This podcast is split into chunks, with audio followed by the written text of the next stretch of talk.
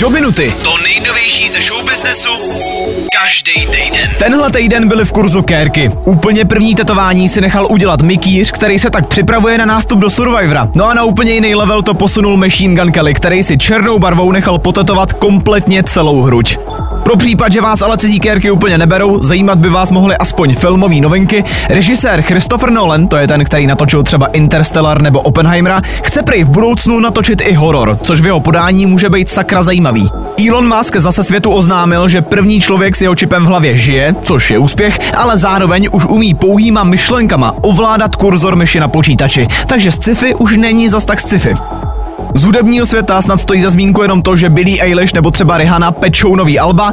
No a nakonec i lehkej bizárek, Donald Trump prodával vlastní tenisky. Jsou zlatý a v přepočtu stojí asi 10 tisíc. Vyprodáno bylo do pár hodin a jestli se na vás nedostalo, můžete zkusit aspoň čínskou novinku od Starbucksu. Příchod roku draka tam totiž oslavili novou příchutí vepřovýho masa. Prostě mňamka.